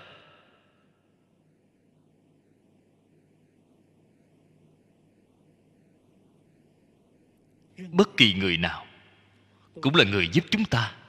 Bất kỳ hoàn cảnh nào cũng là thành tựu cho ta. Là giống như ý mà trong Kinh Hoa Nghiêm nói vậy. Học trò, người tu hành chỉ mỗi mình ta. Ngoài một mình ta ra đều là chư Phật, Bồ Tát. Hình ảnh mà họ nhất cử nhất động làm đều là cho ta thấy, đều là dạy ta giác ngộ. Người biểu hiện tích cực là vậy, chúng ta phải học tập hình ảnh tốt của họ. Người biểu hiện tiêu cực cũng là nhắc nhở chúng ta giác ngộ, để ta phản tỉnh có hay không cái hình ảnh không tốt tiêu cực đó của họ.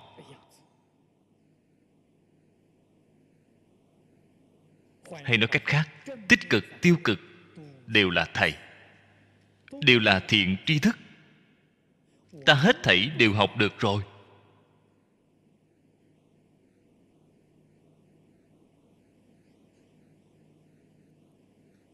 Học Phật như vậy, đâu có chuyện nào mà không thành tựu. Học Phật như vậy, đâu có chuyện không nhanh chóng viên mãn chứ.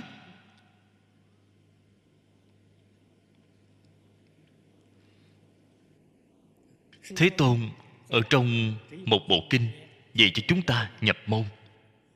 Trì giới tu phước thì nhập bát nhã môn. Trì giới là giữ phép tắc, thủ pháp. Chịu thủ pháp, chịu giữ phép tắc, lại chịu tu phước. Người như vậy Phật tuyển chọn làm đối tượng để chỉ dạy. Chỉ cần đầy đủ hai điều kiện này, chính là ở trong Phật Pháp gọi là Pháp khí. Họ có tư cách tiếp nhận Đại Pháp của Như Lai.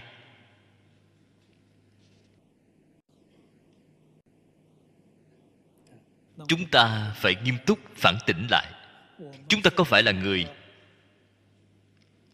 giữ phép tắc hay không? Có phải là một người rất hoan hỷ tu phước hay không? Nếu như phải, thì trong hội Kim Cang Bát Nhã, bạn chính là người đương cơ.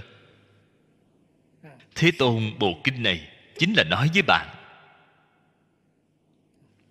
giúp đỡ bạn, thành tựu bạn.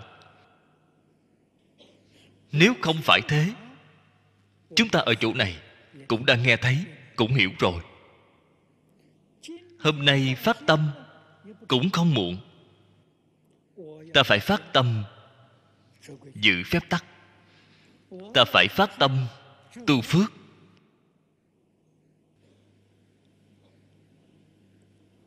Vậy thì cũng vô cùng hy hữu, hiếm có. Vì thế, tôi nghĩ các đồng tu chúng ta nhiều như vậy đang ngồi đây, mỗi một vị đều là đối tượng và Thế Tôn trên hội Bát Nhã tuyển chọn. Chúng ta phải quý trọng cái cơ hội này, quý trọng cái duyên phận này, không thể để nó luống qua. Phía dưới đây nói giới năng tư định.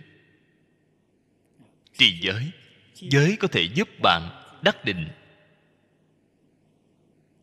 Tại sao vậy? Một người giữ phép tắc, người tôn trọng công lý, tuân theo luật pháp thì tâm họ an định.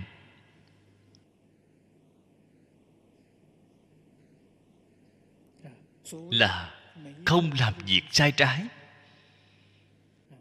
nên tâm địa vô cùng bình thản, không có làm việc sai trái, không có làm việc có lỗi với người.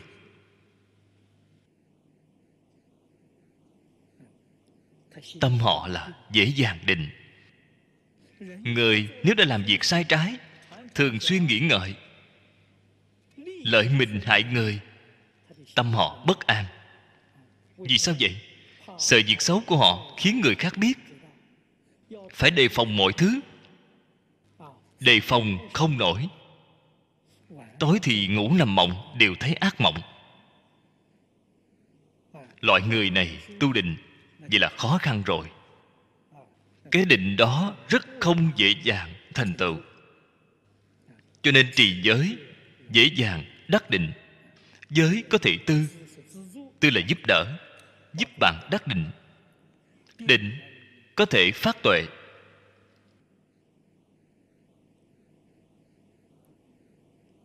Tác dụng của định chính là trí tuệ. Tu trí tuệ, vô giới định, nãi cuồng tuệ, phi chánh tuệ. Ở chỗ này chúng ta phải đặc biệt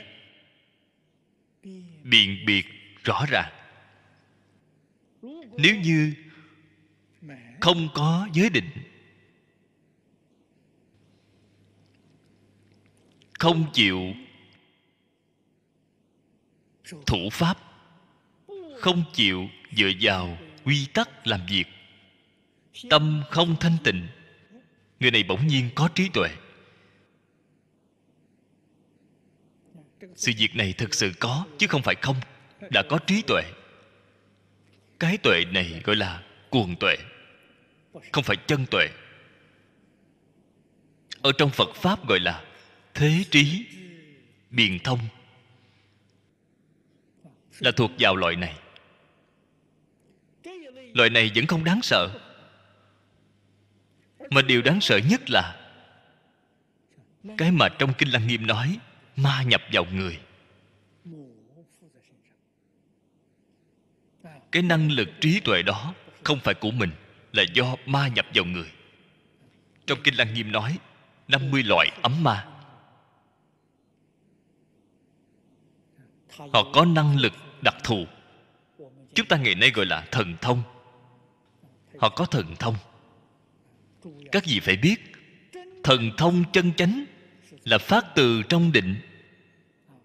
Giả dụ như họ không có giới định, bỗng nhiên có thần thông rồi, cái thần thông đó chắc chắn không phải của bản thân họ. Trong Kinh Lăng Nghiêm nói là do ma nhập vào người họ. Đến ngày nào đó ma đi rồi thì cái năng lực đó của họ là hoàn toàn biến mất. Đây là Thế Tôn ở trong Kinh nói rất rõ ràng, rất minh bạch. Nếu như là bản thân phát thần thông, nhất định là có giới, có định.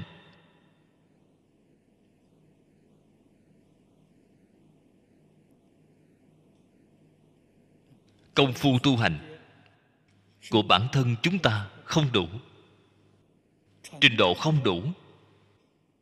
Ngoài thời đại này, hiện nay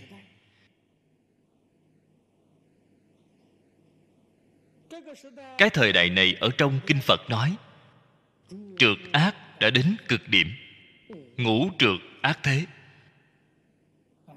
Trượt ác đã đến cực điểm,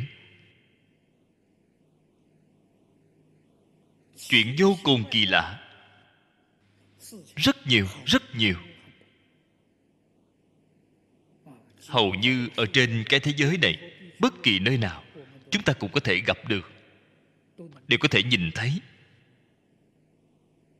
Cách nghĩ kỳ lạ, cách nhìn kỳ lạ, cách làm kỳ lạ. Hơn nữa, những chuyện vô cùng kỳ lạ này còn rất hấp dẫn mọi người. Người tin rất nhiều. Thế là đã tạo nên một phong trào. Thế lực của họ rất lớn, tín đồ rất nhiều, tài lực cũng rất phong phú. Chúng ta phải có tâm cảnh giác cao độ, quan sát tỉ mỉ họ có phải là có được những năng lực đặc thù này từ trong giới định hay không.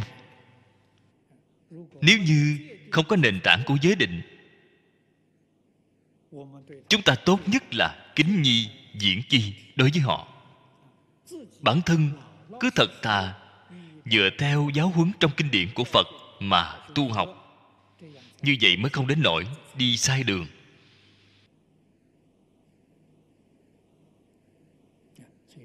Chân trí tuệ, giới cuồng tuệ, phải có năng lực biện biệt.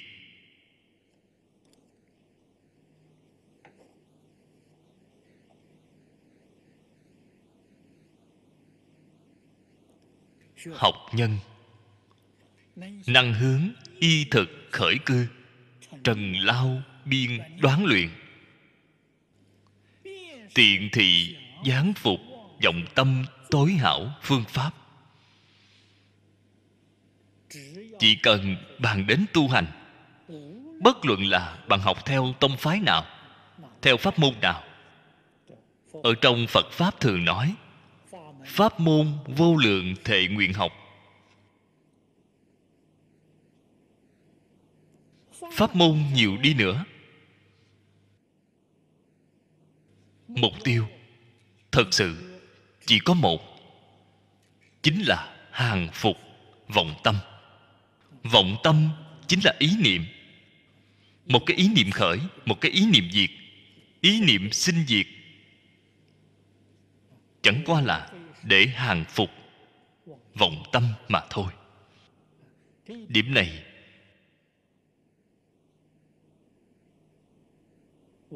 chúng ta phải nhớ kỹ nó thật nghiêm túc. Chúng ta tu, tu cái gì vậy? Hàng phục vọng tâm mà thôi.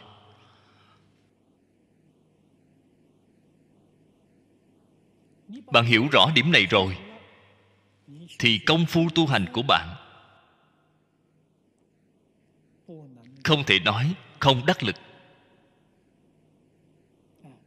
Bạn phải thật sự nắm vững được mấu chốt.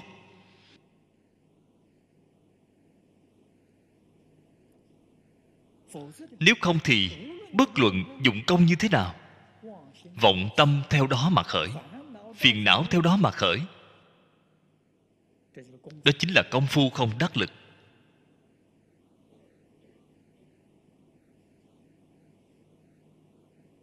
Thế thì làm sao có thể thành tựu được? Như vậy thì muốn hàng phục cái vọng niệm này, vọng niệm nói lời thật sự, không thể lìa khỏi tham sân si mạng. Nếu như tham sân si mạng không còn nữa, vọng niệm tự nhiên liền biến mất ngay. Bạn thấy Tiên Sinh Viên Liễu Phàm đối với đạo lý nhân quả hiểu rõ ràng rồi. Ông tham sân si mạng đã không còn, tâm đã định rồi. Đây chẳng phải là một điển hình rất rõ rệt sao?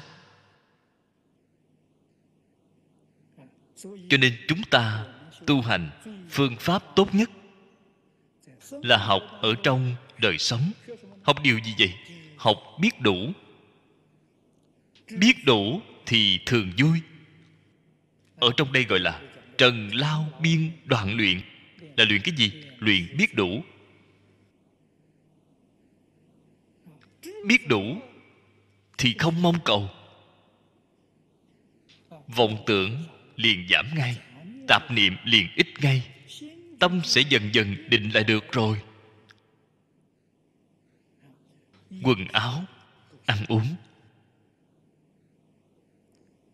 nơi ở, đi lại, ở đời sống của người hiện đại, ta chỉ cần đạt đến mức độ phổ thông là đủ rồi, không tranh thủ thêm nữa, thì tâm của chúng ta mới thanh tịnh, mới có đủ thời gian để học đạo, đọc kinh, nghiên cứu kinh điển, niệm Phật, dụng công, vì người mà giảng giải. Chúng ta mới có thời gian làm cái việc này. Cái này là việc thật. Đây là việc tốt, chân thật. Thế suốt thế gian không có việc nào tốt hơn sự việc này.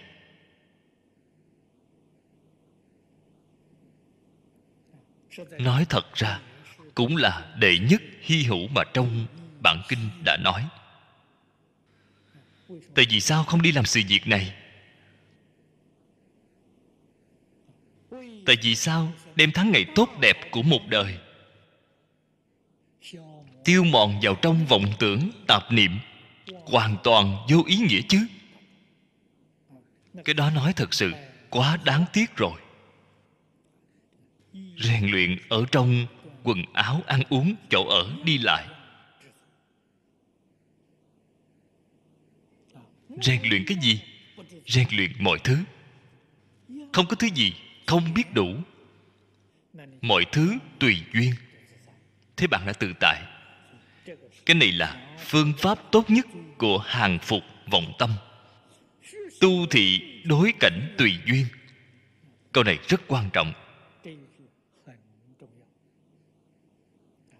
Tất cả tùy duyên, tất cả đều không phan duyên.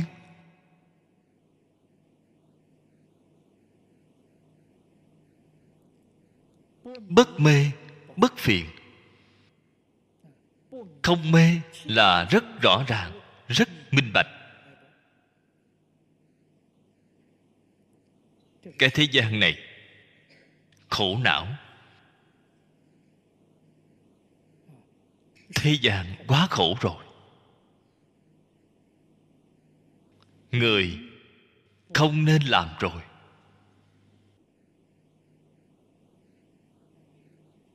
Nếu bạn bảo tôi đời sau trở lại cái nhân gian này nữa, tôi nghe xong sợ hãi. Sợ cái gì vậy?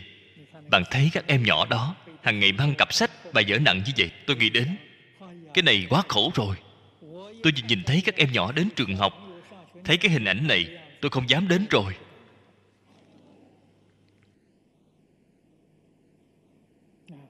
Học xong rồi bước vào xã hội. Xã hội là chiến trường.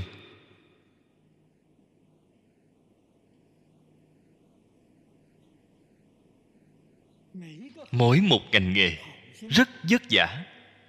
Quan sát tỉ mỉ một chút là không nên trở lại rồi. Không trở lại làm thế nào đây? Chỉ có đi về thế giới Tây Phương Cực Lạc.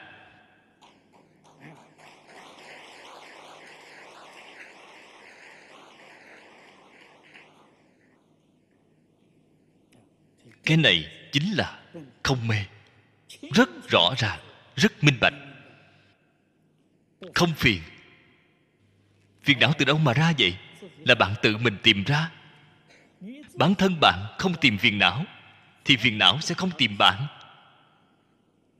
Mỗi phiền não đều là bạn tự mình tìm ra. Tìm ra như thế nào vậy?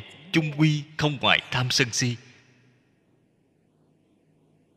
Bên trong có tham sân si, bên ngoài có cám dỗ, thế phiền não bạn liền khởi lên rồi. Bên trong không có tham sân si, biết đủ rồi, tâm định rồi. Bên ngoài đủ thứ cám dỗ, bạn thấy rất rõ ràng, rất minh bạch, không bị nó gạt, không bị nó chuyển đi, thì phiền não này sẽ không có. Một lòng một dạ.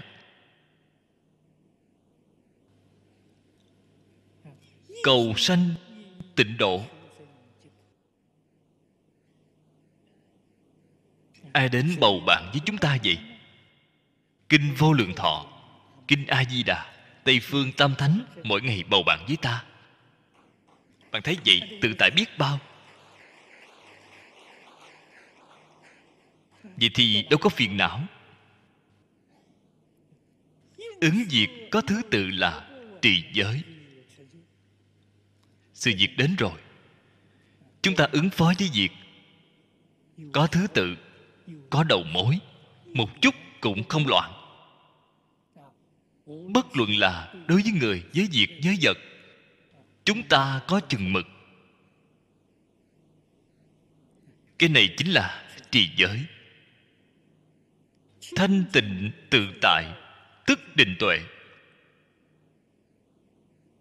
Cố kinh dân nhất thiết pháp giai thị Phật pháp. Đây là điều mà nửa bộ sau của Kinh Kim Cang nói. Có pháp nào không phải Phật pháp? Nhìn thấu rồi, không mê rồi, không tà, không nhiễm rồi, không còn phiền não, thì tất cả pháp đều là Phật pháp.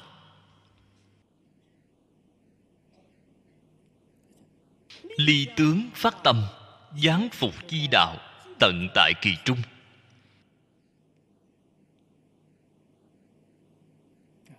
Chúng ta phải hiểu cái đạo lý này.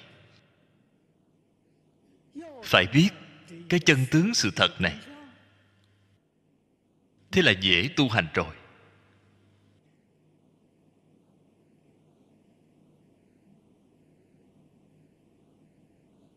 Là ở ngay trong đời sống.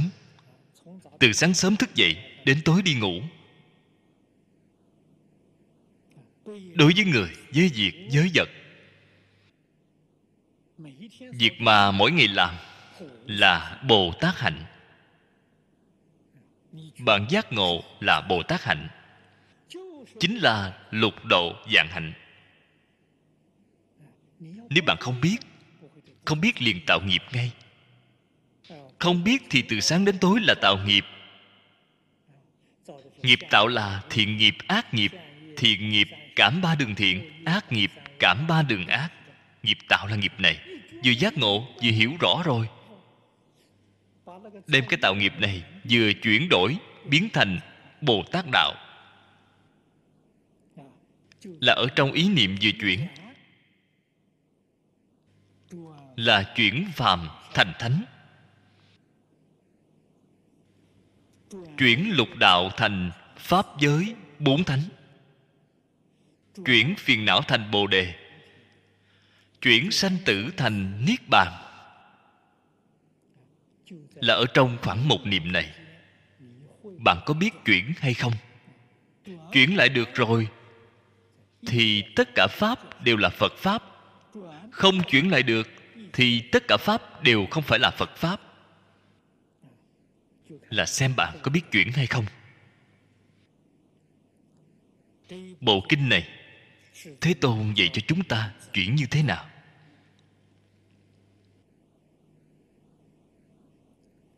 Kinh ngôn: ngũ uẩn tức thị pháp thân. Phật ở trong rất nhiều kinh Đại Thừa đều tuyên bố với chúng ta như vậy.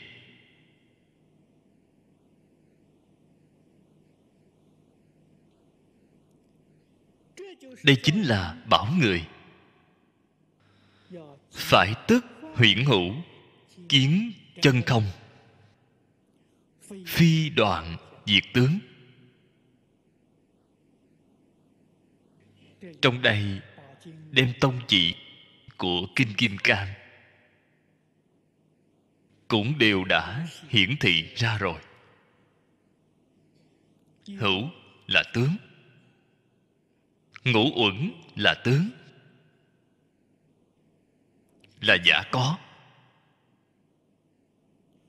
Pháp thân là thể, là chân không. Chân không thấy từ đâu vậy? Từ trên có mà thấy không. Vậy thì mới nhìn thấy chân không. Cái gì cũng không có, bạn làm sao có thể nhìn thấy chân không được? Nhìn thấy chân không từ trong có. Từ trong chân không nhìn thấy diệu hữu. Hóa ra không có không hai. Trong Tâm Kinh gọi là sắc tức thì không, không tức thì sắc. Sắc chẳng khác không, không chẳng khác sắc. Là một, không phải hai.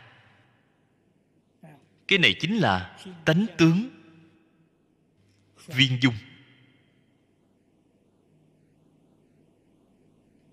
Cho nên nó không phải tướng đoạn diệt. Tướng đoạn diệt làm sao thấy không? Nếu đem có diệt hết mới có thể thấy không. Đó gọi là tướng đoạn diệt. Cái đó là sai lầm.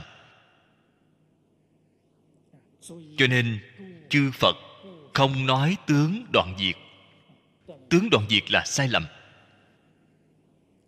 Cổ đức dân đảng vật trục vọng, hà tu cầu chân.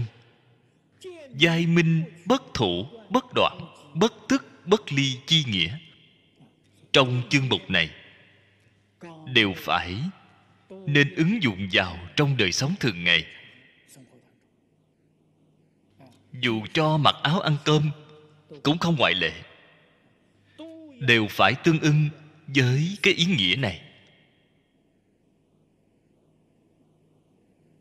Hay nói cách khác, bạn mặc áo là bạn đang tu lục độ vạn hạnh, tu hành Bồ Tát. Ăn cơm cũng là đang tu hành Bồ Tát. Không có cái gì không phải là đang tu hành Bồ Tát. Cho nên nói tất cả pháp đều là Phật pháp. Không có pháp nào không phải Phật pháp. Mặc áo không dính hai bên có không. Ăn cơm viên dung nhị đế chân tục, nó đều ở trong đây. Không thể đem Phật pháp lìa khỏi sự tướng để nói một cái khác. Cái đó có lợi ích gì chứ? Đó là không có lợi ích rồi. Hai câu nói này của cổ đức nói rất hay. Đảng vật trục vọng. Trục vọng là không nên đuổi theo hư vọng.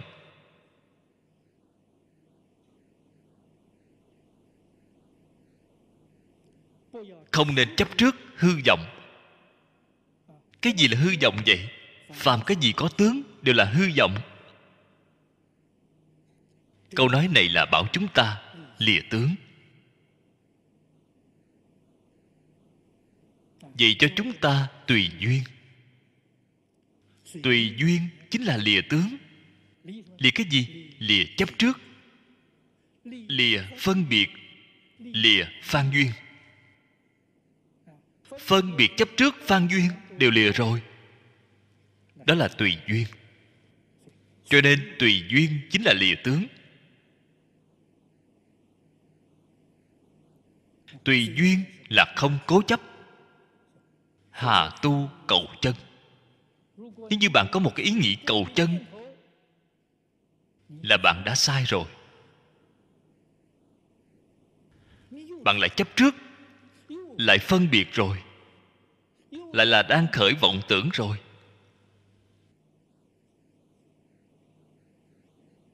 Vọng thì không chấp trước, chân cũng không cầu. Vọng lìa khỏi thì chân liền hiện tiền ngay. Chân ở đâu vậy? Là ngay hiện tiền. Vừa rồi nói mặc áo ăn cơm là chân, hoàn toàn không phải là giả. Nhị đế viên dung, vậy làm sao biết chân? Tâm không lý hiển là thật. Cái mà chư Phật Như Lai chứng đắc là cái này.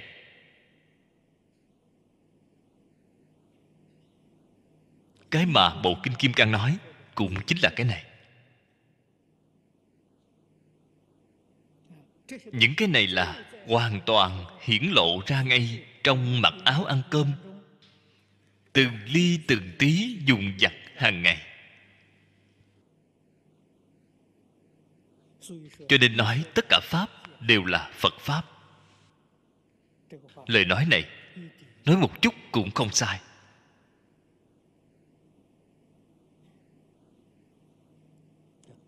Bát nhã, diệu Pháp, nhậm dân do tỏa, tiết sự, tướng thường, tự tại lưu xuất, vô Pháp tướng giả. Bát nhã diệu Pháp là Phật giới Đại Bồ Tát. Chúng ta thường nói chỗ chứng của các Pháp Thân Đại Sĩ. Ở đâu vậy? Là từ trong từng ly từng tí của đời sống thường ngày. Sự tướng dụng vặt là ở ngay trong đây. Từng ly từng tí đều hiển thị tam không nhị đế.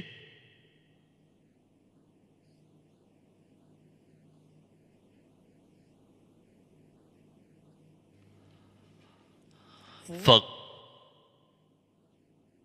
bộc lộ ra là tự tại bộc lộ. Mỗi người chúng ta ở trong đời sống có phải là tự tại bộc lộ không vậy? Phải, cũng là tự tại bộc lộ.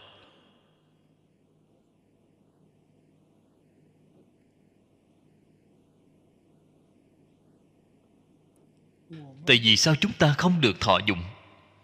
Mê rồi, không biết chính là những thứ này. Phật nói tam không với chúng ta. Chúng ta hàng ngày khởi vọng tưởng, đi tìm tam không, tìm nhị đế, cũng không biết nhị đế rút cuộc ở chỗ nào. Không biết rằng ăn cơm chính là nhị đế, mặc áo chính là nhị đế, bạn tán gẫu với bạn bè cũng là nhị đế. Bạn không biết, thấy đáng tiếc biết bao. Cho nên mọi người nếu hiểu rõ Kinh Kim Cang thật sự là thông đạt rồi. Hóa ra chính là đời sống thường ngày, làm mỗi ngày, một ngày cũng không lìa khỏi. Đây chính là Kim Cang Bát Nhã Ba La Mật Đa. Cái này mới có hứng thú. Đời sống vẫn là đời sống bình thường như xưa, nhưng mà thái độ khác xưa. Trước đây là tâm phàm phu, hiện nay là tâm Phật Bồ Tát, không giống nhau rồi. Tâm thay đổi rồi, sự tướng cũng thay đổi. Trước đây bạn từ sáng đến tối sống cái đời sống này là khổ não. Bạn sống là lục đạo luân hồi, biển khổ vô biên. Hiện nay cái ý nghĩ này chuyển trở lại rồi, tâm chuyển trở lại rồi. Bạn sống ở trong nhất chân Pháp giới. Cái mà bạn đạt được là đại tự tại. Đó thì làm sao có thể giống nhau? Cái mà bạn được là tự tại, viên mãn, chân thật. Người khác không thể nhìn ra. Là giống như Thích Ca Mâu Ni Phật, cái phương thức đời sống này. Tu Bồ Đề nhìn ra rồi, người khác không thể nhìn ra. Người khác cho rằng Thích Ca Mâu Ni Phật là phàm phu. Họ không biết. Chúng ta ngày nay nhận được tin tức ở trong Kinh Kim Cang, chúng ta cũng hơi nhìn ra được một chút rồi. Cảnh giới của chúng ta cũng là hơi chuyển một chút.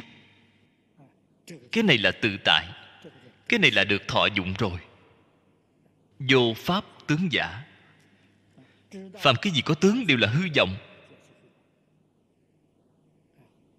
Chúng ta cũng không lìa khỏi tất cả tướng, cũng không chấp trước tất cả tướng. Đây gọi là tùy duyên, liền gọi là thọ dụng chân chánh, thọ dụng chân thật. Ở trong thọ dụng không có tác dụng phụ. Phàm phu cái thọ dụng này phải trả cái giá quá đắt. Nó có tác dụng phụ, bên trong nó có vọng tưởng, có phân biệt, có chấp trước, có phiền não, có quả báo. Cái giá phải trả này quá đắt rồi. Phật Bồ Tát thọ dụng, trong đời sống thọ dụng như nhau. Mà gặt hái của họ là Pháp Thân, Bát Nhã, giải thoát, bốn tịnh đức, thường lạc ngã tịnh. Họ gặt hái được cái này. Phương thức sống như nhau, mà những cái đạt được khác nhau.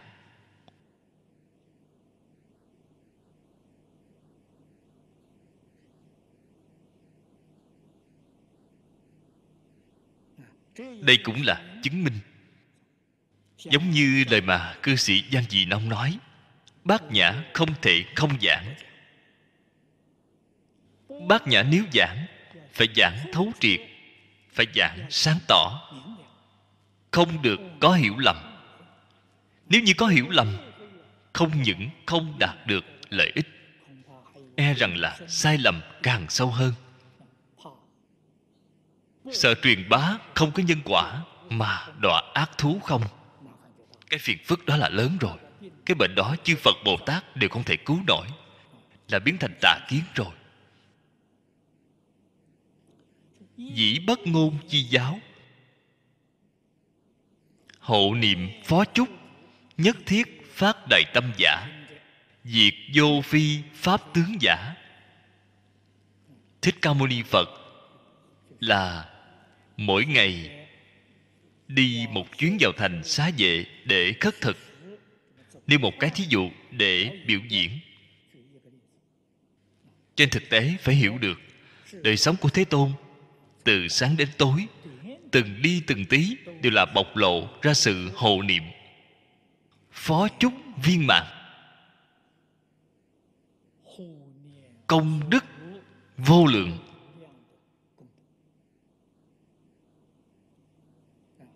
Cái này chỉ là nêu một cái thí dụ mà thôi. Nhất định không nên cho rằng chỉ cái này mới có thể hiển thị tam không dung nhị đế, những cái khác không có. Đó là bạn đã hoàn toàn sai rồi. Phải biết một tức tất cả, tất cả tức một, vì là không sai. Cho nên cái giáo hóa hộ niệm này của Ngài, nhất thiết phát đại tâm giả. Những người phát tâm đại thừa này có thể thấy Phật không có dính vào không. Phật có nói tướng đoạn diệt. Cái này làm như vậy chính là hộ niệm, chính là phó chúc. Năng tùy thời như thị quán chiếu, tắc đắc chân thực thọ dụng. Chúng ta hiểu được cái đạo lý này, sáng tỏ cái sự thật này. Sao gọi là quán chiếu? Cũng dùng vào trong đời sống của mình. Giống như Phật vậy. Thọ dụng mà bạn đạt được đương nhiên là chân thật. Đây đâu phải là hư giả. Cho nên Phật Pháp này học rồi lập tức liền có lợi ích. Phần tự chúng ta giới thiệu đến chỗ này là hoàn tất. Phía dưới bắt đầu từ đoạn thứ ba đến đoạn một trăm bảy mươi chín là phần chánh tông của bản kinh.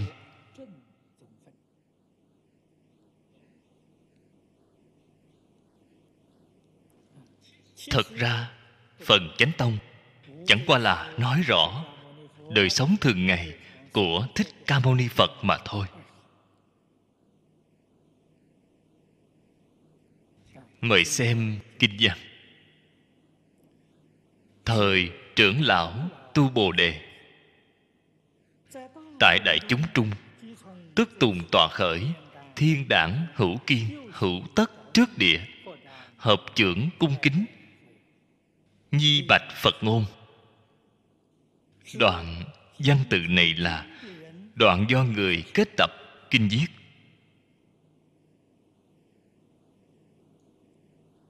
Là ghi chép tôn giả tu Bồ Đề ở trong Pháp hội. Vì chúng ta, thay chúng ta thỉnh Pháp. Ý mà chỗ này nói là phép tắc. Phép tắc thỉnh Pháp, lễ tiết thỉnh Pháp. Nghi chính là lễ tiết.